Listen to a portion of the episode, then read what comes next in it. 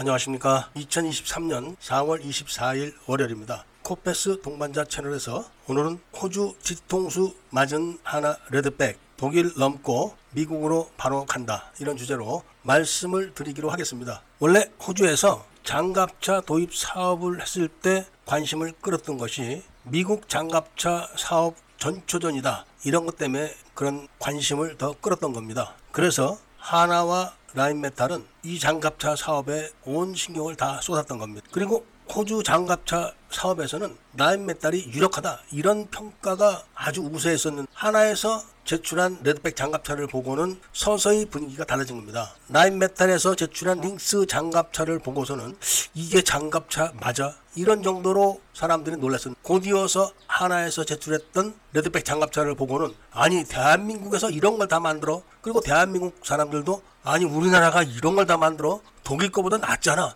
이런 평가를 했었던 겁니다. 그럴 때 호주에서는 라인메탈이 결정됐지만 가격을 낮추려고 하나의 레드백 장갑차까지 동원한 거 아니냐, 이런 이야기가 아주 파다 있었습니다. 그런데 호주 육군에서 장갑차를 받아서 현지에서 실전적인 테스트를 했는데 이게 상황이 달라진 겁니다. 오히려 라인메탈 장갑차에서 많은 문제점이 도출되고 하나의 장갑차가 우수하다, 이렇게 해서 라인메탈 장갑차의 궤도도 고무로 막 바꾸고 중간에 대전차 미사일 문제까지 불거지면서 성능은 하나의 레드백이 훨씬 더 좋고 가격도 저렴하다, 이렇게 결론이 나가지고 호주 육군에서는 국방부에다가 하나 걸로 해달라, 이렇게 보고를 했고 국방부에서는 하나에다가 당신네 장갑차가 유력하다, 이렇게 통보를 하고 방사청에도 그런 통보를 했다는 겁니다. 그런 통보를 받고 이스라엘의 관련 협조회사가 호주에다가 법인 설립을 신청하고 현지 업체에서 그런 보도가 나가자 갑자기 독일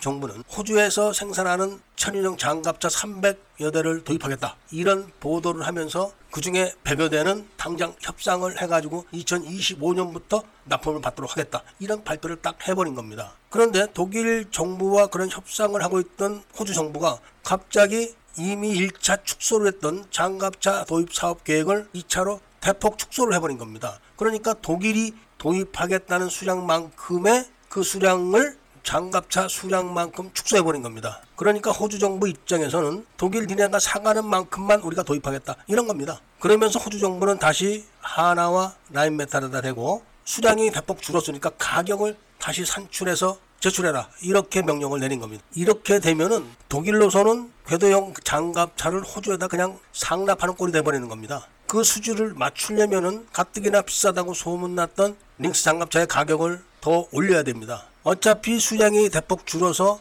가격이 대폭 상승하겠지만 거기다가 자신들이 지금 도입해가는 천인용 장갑차의 가격까지 얹어야 되는 거예요. 그런데 하나의 자주포를 생산하는 그 진롱에 있다는 자주포 공장에 있는 정치인들이나 노조에서는 이제 공장이 곧 문을 닫아야 되는데 가만히 있겠습니까? 어차피 라인메탈의 장갑차 공장은 독일에서 추가로 또 도입을 해가기 때문에 생산 대수가 많이 보장이 돼 있습니다. 그러니까 당장 문을 닫지는 않습니다. 그런데 하나의 자주포 공장은 자주포 사업도 축소를 했으니까 곧 문을 닫아야 되는 겁니다. 이렇게 해서 또 시간을 질질 끌면서 호주의 장갑차 수주업체 결정도 질질 끌려갈 것이 뻔한 겁니다. 오히려 지금 미국서 진행되고 있는 미국 장갑차 수주업체 선정 결정이 먼저 될 수도 있습니다. 미국은 당장 전쟁을 하고 있는 나라고 앞으로도 지금 국제 정세가 대규모 전쟁이 발생한다는 우려가 굉장히 높기 때문에 질질질 끌고 갈 형편이 아닙니다. 그리고 이미 하나와 라인메탈은 미국에서도